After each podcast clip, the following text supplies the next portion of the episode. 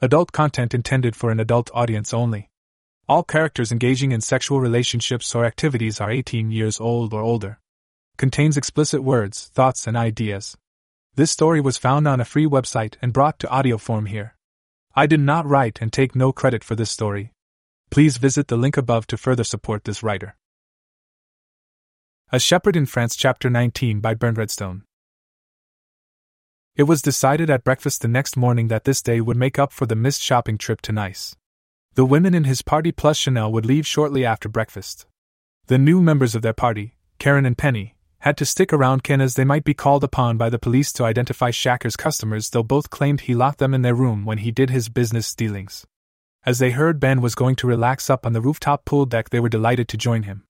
Daniel also wanted to play in the pool, so he was staying behind as well. As she wasn't in her room when he called, Ben left an invitation with the front desk for Margot to join him. He booked a cabana next to the pool and two extra lounge chairs so the ladies could get some sun.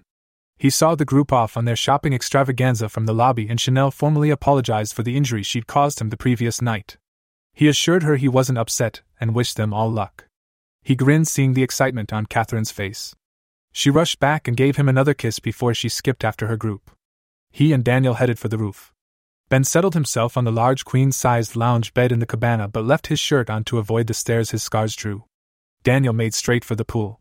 He had the young man in his line of sight, and there was a lifeguard on duty, so he felt comfortable resting his eyes occasionally. It was during one of these restful moments when he heard a lull in the normal background conversation level from the other guests. Curious, he opened his eyes and saw Karen and Penny walking towards the cabana in their new swimsuits. They had their new Hollywood shades on, and their bikinis were straining to contain their ample breasts. Each had a colorful and sheer wrap over their bikini bottoms, and he saw their shoes had heels that were still a little higher than might be practical for beach wear. From their smiles, he could tell that they were both happy, so he just smiled back at them. Are these for us? Karen asked, pointing to the two lounge chairs before the cabana. Ben nodded and they set their stuff down between the chairs. Ben wondered where they'd got the beach bag, but knew the resourcefulness of the ladies he was traveling with had likely taken care of it. Ben relaxed once more and let the soothing sounds of the pool area take his tensions away. The last major worry he'd had was getting identification for both Karen and Penny. He'd contacted his lawyer back in the States and left him a long, detailed message on beginning an identity search, discreetly, and to get started on establishing some identification for both. He authorized the man to bring in any resources he deemed required. That taken care of, he hoped he could just enjoy the rest of his vacation. A waiter came by and Ben ordered some pineapple juice. The waiter spent far more time with the two ladies and he finally left with their orders. Ben was beginning to nod off when he heard a noise. Ben, said two voices, almost in harmony. It was the almost part that was jarring. He opened his eyes and looked at Karen and Penny, who were both smiling at him. Yes? Could you put suntan lotion on us? Karen asked while Penny had a coy smile. No. Both ladies froze in surprise. That wasn't the answer they were expecting. No? Why not? Karen asked with a pout. Ben sat up and looked at the two ladies to ensure he had their attention. Because I'm defining our relationship in terms of what you need, not what you want. You are both beautiful young women, but you've had half of your lives stolen from you by a very bad man. I'm willing to help you regain what was taken from you, but if you accept my help, we will do it on my terms. Unlike how Shakir treated you, from me you will only receive honesty and respect. I expect the same from you. You aren't pets. You have far more potential than that. If you accept my help, you will have a say in all matters that concern you. My role in your lives will not be that of lover. You won't flirt with me. You could think of me like an Uncle Dash. Father, Penny blurted, her eyes welling with tears. Ben smiled gently. Sure. Father works too. I will protect you, guide you, and support you until you are able to take your lives under your own control. But like I said, it's your choice. He looked at the two ladies and saw Karen was having more difficulty with the idea than Penny, who seemed completely on board. Something you need to say, Karen? You can say anything you want to me, he said gently. I liked it. Just the being taken care of part. Not having to make decisions. Her voice was a little shrill from fear. Come here. Ben said, and Karen rushed to crawl up the lounge bed and press herself against his chest. She was trembling. I'm not throwing you into the deep end to see if you will sink or swim. We will do this together, work out how much autonomy you can deal with every day until you are comfortable with taking charge of the important things in your life. When you have control over that, well, that would be the optimal time to find a boyfriend.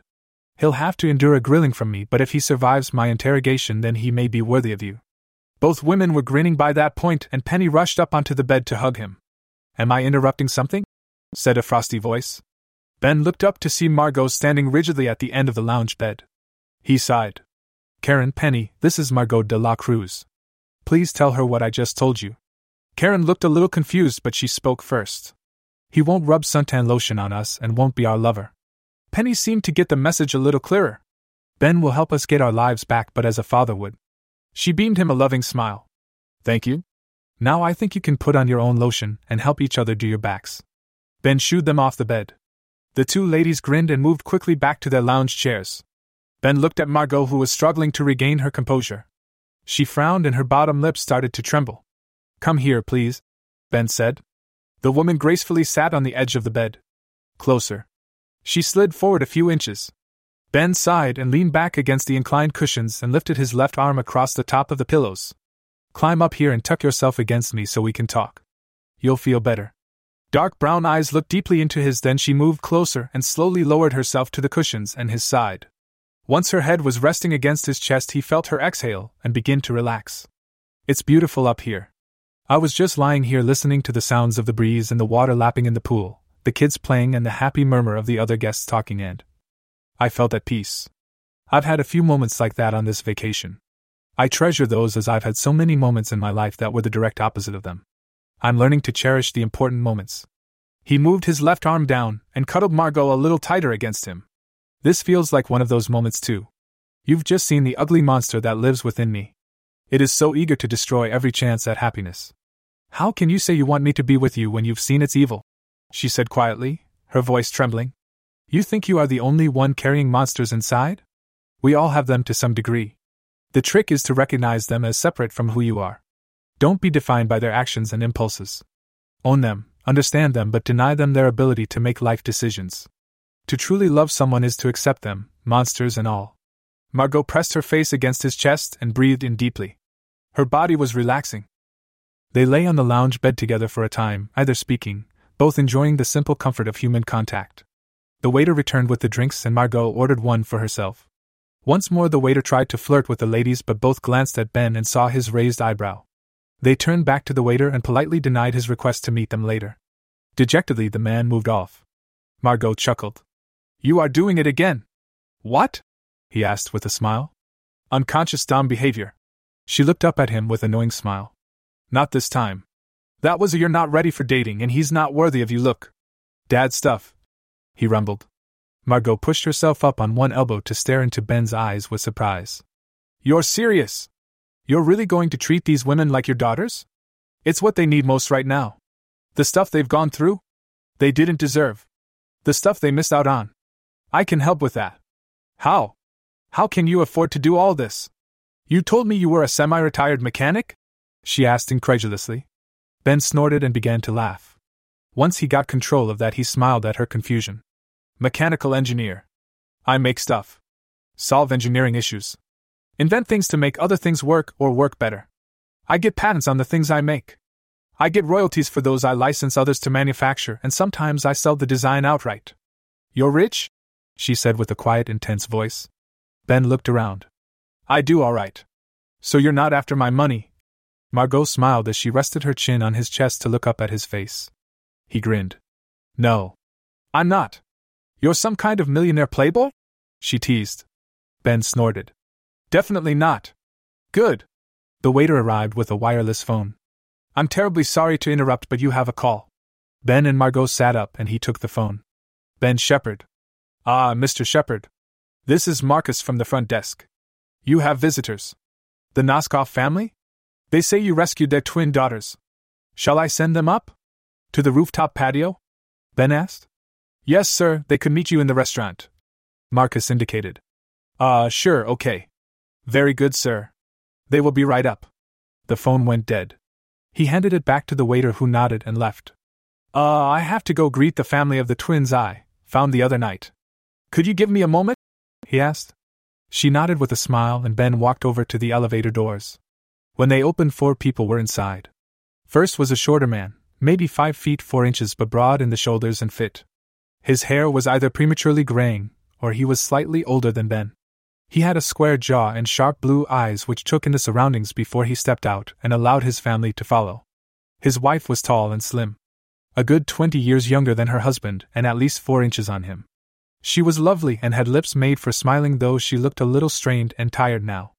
Then came the two lovely girls, blonde like their mother and likely to inherit her height and looks. Their eyes were currently scanning everywhere but stopped when they spotted him. The two began to chatter immediately and point excitedly towards him. Ben stepped forward awkwardly and smiled. Hello, I'm Ben Shepard. He held his hand out. The man stopped and looked up at him. Something passed across his face, and the man's jaw flexed. He shook Ben's hand, then he pulled him into a fierce hug which caught Ben by surprise. Then the wife joined the hug and the kids right after. Ben was beginning to feel a little overwhelmed. The man was the first to recover and pulled back. He dabbed at his eyes with a handkerchief.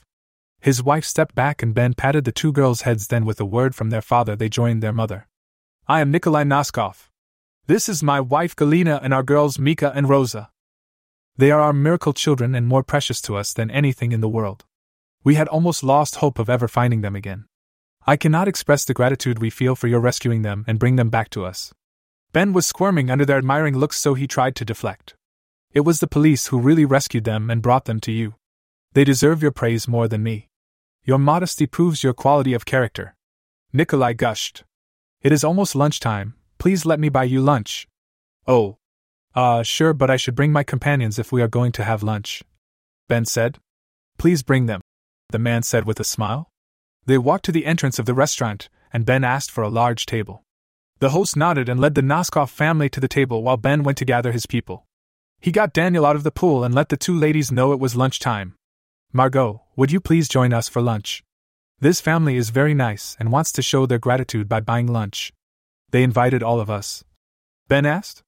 She saw the need in his eyes, so she nodded and he relaxed. She wondered what caused his discomfort. The group followed Ben to the restaurant and over to the table.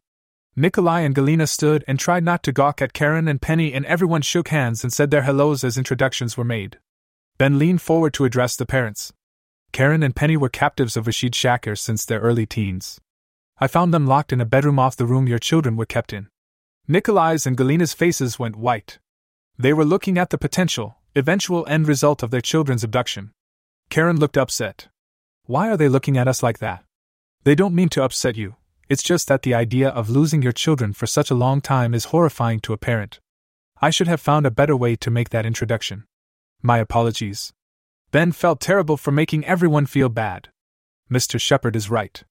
We would have missed our daughters very much and are so grateful this was prevented. Galina said diplomatically. Karen felt better, but Ben saw worry in Penny's eyes. Talk quickly made its way to occupations, and Ben learned that Nikolai's company, which he ran with his brother Andre, touched on a lot of different industries. Ben realized that he'd done work with the Noskovs before. I designed a new drill bit for one of your mining companies reduced the creation of dust, which meant less water needed to control the dust, less pollution, less energy consumption for pumping, less cost. Ben smiled. That was you? Nikolai said incredulously. Yes. I saw the request on the engineering boards and thought it looked like a good challenge. Ben beamed and Margot finally, truly got what Ben did for a living. They ate lunch and talked about travel, Ben having only France to mention, but Margot and the Noskovs had traveled far more extensively. When lunch was done, everyone stood to say their goodbyes, and Ben noticed Nikolai was still nervously scanning the room. Sorry, I can't help noticing you seem to be looking for someone to jump out at you. Ben said to Nikolai, who nodded. I have made a pest of myself with the police, so they no longer will speak to me. I understand they have yet to catch that monster. They may make another attempt to take my children. The man said quietly, only for Ben to hear. Ben looked at the man. They didn't tell you? What? He's dead. Last night, both he and his bodyguard were shot dead. Ben said, and Nikolai grabbed his arm. Is this true? Where did you hear this? Nikolai gasped, and Galina moved closer to hear, a hopeful look on her face. Seeing the desperation in their eyes, Ben made a decision. He looked over at the boy. Daniel, did you transfer the files from last night? Daniel looked at him seriously and nodded. Can you go get your tablet? Daniel nodded again and raced away. This isn't to go beyond us. Is that understood? It could cause a lot of grief for a police officer that put her career on the line for us. Ben said sternly, and the couple nodded. A minute later, Daniel returned with the tablet, the video queued for viewing. On our way back from dinner last night, our group was stopped by Shakir and his bodyguard. Daniel had his camera and filmed the encounter. Nikolai and Galina were wide eyed with shock as they looked between Ben and Daniel. Ben handed Nikolai the tablet, and he and his wife leaned close and watched the video. It was shot around the legs of someone, so the picture wasn't always on target, but it was sharp and pretty clear. The audio was perfect. Nikolai and Galina both jumped when the bodyguard was shot, and they watched in shock as Shakir was sent to the ground with a single bullet. Nikolai handed the tablet back with trembling hands. Shakir fell, but was he killed? Nikolai growled. Yes. The bullet hit him in the neck and destroyed his jaw. He bled out in minutes. Ben explained. Minutes? The man said hopefully. He had time to suffer and look into the eyes of the woman who killed him. I take great pleasure in that fact. Ben had a grim but satisfied expression. The father shared that smile. Nikolai looked at his wife. You heard what that man said on the video. Even if we had paid the ransom, they had no intention of returning them as they could sell the twins. Truly, these were evil men. Galina stepped forward and kissed Ben on the cheek. You will always be welcome in our home. You may call upon the Noskovs should you ever need our help. Nikolai nodded, sharing his wife's conviction. He shook Ben's hand one more time. The twins came over and each took one of Ben's hands. They pulled him down to their level, then kissed his cheeks. He grinned at them. With a final wave, they left. Ben gestured for his group to head back to the pool. Daniel made a quick trip to his room to take his tablet back first. Once everyone was back in the places they'd been before the call, Margot looked up at Ben. Do you make friends and enemies everywhere you travel? I hope I can skip the enemies part on my next trip. If they let me take one, that is. You know how protective women can be. Ben joked. You have many protective women already around you. Why haven't any of them tried to marry you to keep you to themselves? Wouldn't that be the ultimate protection? She asked with a coy smile. Actually, I am engaged to one. Tina. She's pregnant, Ben said. Margot's face registered a number of unpleasant expressions finishing with rage. Why didn't you tell me this from the beginning? She exploded. The marriage is for the child and security for Tina. Protection against our society's issues with unwed mothers and fatherless children. It doesn't nullify my love for Gabriella, Catherine, or Trish, nor does Tina want me to change who I am. The pregnancy was a miracle, beating almost impossible odds. I cherish that. Margot still looked skeptical and was breathing hard. Gabriella and Catherine suggested the marriage. Basically told me I should do it as it made sense. They also told me that they weren't giving me up. Our relationship has been stronger since that day. Margot now looked confused. Are you reconsidering your proposal? Was there a hidden or eventual exclusivity clause in there? Ben asked. Her pretty brows furrowed. No. No, I never intended to ask for an exclusive relationship. As I explained, the infrequency of my visits precludes that. What if you find that you want or need to increase the frequency? Your schedule will likely take precedence when it's infrequent, but if that changes, there may be conflicts. How will you deal with that? Ben asked gently. It's something you need to think about. Her beautiful dark eyes looked troubled, but she shook her head. If it works at all, I would learn to accept the others. So, how does my name on a piece of paper change things for you? Ben asked. Won't you be taking an oath with Tina? she asked. Yes, to love, honor, and cherish her forever. There will be no clause in that oath that demands exclusivity. Ben explained. She seemed to reach an epiphany that the circumstances hadn't really changed. This brings me back to my proposal dash. Yes. He smiled. Be serious. She scolded, looking uncertain. I am. Completely. I really like you and I think you're breathtakingly beautiful. Will this turn into love? Maybe. We'll have to get to know each other better. Maybe you'll discover I'm a muscle bound fool. Maybe I won't be able to get past how you hog all the sheets in bed. The future is full of maybes, but I'd like to find out. But you should know one thing before you capture my heart. She tilted her head up to hear this thing. I don't fall out of love. I go full commitment when I fall in love. I'm still in love with my wife who ultimately betrayed and left me, and I'm still carrying that pain. Does that make me a muscle bound fool? Maybe. But that's my secret. That's why Gabriella and Catherine both feel comfortable being in love with me.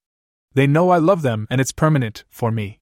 If you don't feel you can make such a commitment, please let me know before I fall in love. Spare me carrying that pain too. I want permanent love as well. Let us see if love develops between us. In the spirit of honesty, I am fine with the muscle bound part, but not so much the fool. She teased and he smiled. Margot tilted her head to look at him. We will have our romantic dinner tonight. Sounds lovely. Ben smiled. Now, if you don't mind, I need to do a cannonball in the pool next to Daniel. Margot laughed at the joyful look on Ben's face as he rushed to the side of the pool and made a mighty splash next to the young man who shrieked with laughter. He hadn't even taken his shirt off. Ben played with Daniel in the pool for an hour until they both got tuckered out. They got out and dried off, and Ben flopped down on the lounge bed. He smiled at Daniel's back as he sat cross legged at the end of the bed staring out over the pool. He looked over at Margot and she dipped her head down and captured his mouth with hers. Sparks shot through his body as her sensual lips caressed his. She pulled back and smiled down at him. I think I will enjoy getting to know you better. Meet me at my room at 8 p.m. tonight? she asked. I'll be there. Ben smiled. She got up and said goodbye to Daniel and the ladies. She walked away as Ben watched. She knew his eyes were on her, and that gave her a tingle in a good place. Ben rested his head back, and the next thing he felt was someone running their fingers gently through his hair. He opened his eyes slowly and saw Gabriella sitting on the edge of the bed looking down at him with love in her eyes. Hey, beautiful! he whispered. Then he noticed Daniel curled up against him asleep. He smiled and felt Gabriella's lips against his temple. I love you, Ben, she whispered. I love you too, Gabriella, he whispered back. How did it go with Margot? she asked. She's a woman of strong emotions, but she's intelligent and is coming around. Telling her about Tina set her temper off, but she stayed to listen as I explained. We're going to dinner tonight so we can work out some final details. God, I make it sound like we are negotiating a business deal. We're going to try. If we are compatible, then maybe it will work. I asked her your question about issues that might arise if she needs to increase the frequency of her visits. She said that if it works at all for her with infrequent visits, she will have gotten over the idea of there being others. I also asked her not to try if she wasn't willing to make the effort to commit. I won't do anything that would jeopardize what we have. Thank you, Ben. Gabriella said. Please, none of this would have been possible without you. I would have self destructed months ago without your guidance and love. You are the foundation upon which my life and love grows. Ben took her hand and held it to his cheek and kissed her palm. I will always love you, Gabriella. Know that. I do. She smiled with tears of joy welling in her eyes. She looked at her son, sleeping so peacefully against Ben. Her heart felt like it might burst with happiness. It was time to wake him up so he could get ready for dinner.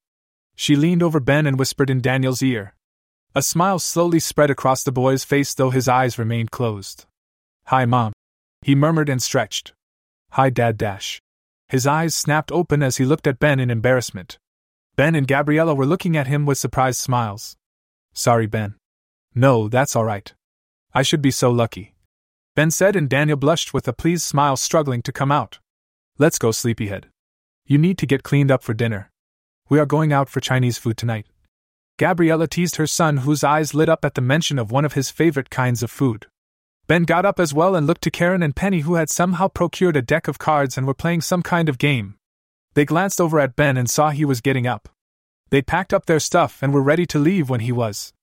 They all shared the elevator to go back to their rooms, but when they got off the elevator, Karen snagged Gabriella's sleeve. Could we speak with you and Ben in private?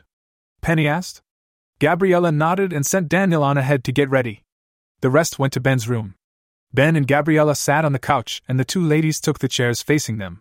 Ben told us today that he will take care of us, help us make lives, but we can't flirt or have sex with him. Penny said bluntly, and Ben blushed while Gabriella smiled at him. Penny continued. When we had lunch with the nice Russian family with the twins Ben rescued, they looked at us like we were hideous. Are we ugly? Karen's lower lip was trembling and her eyes were glassy. Gabriella leaned forward. No.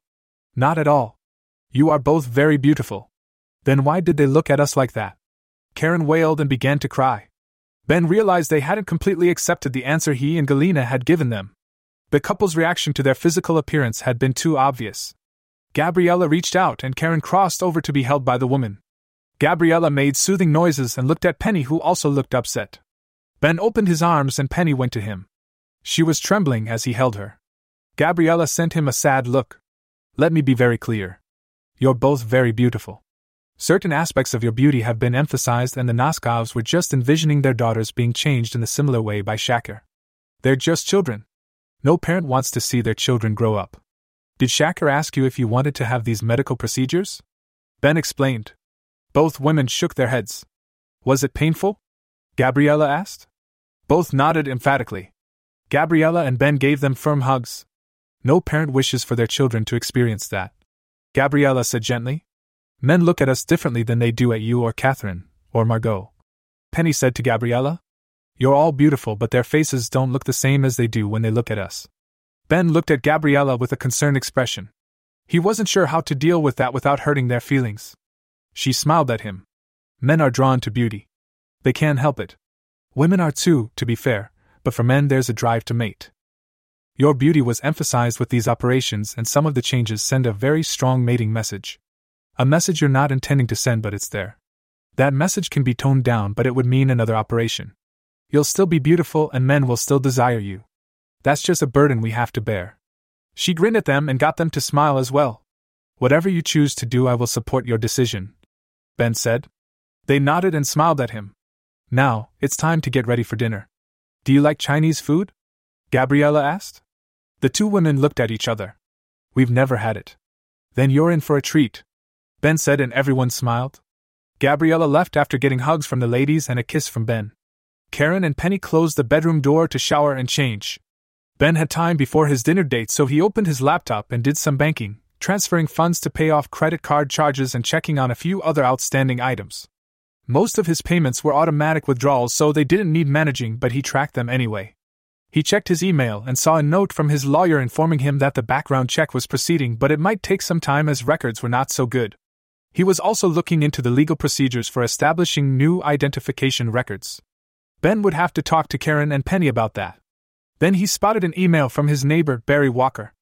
The old gentleman Ben helped with his leaves and snow shoveling.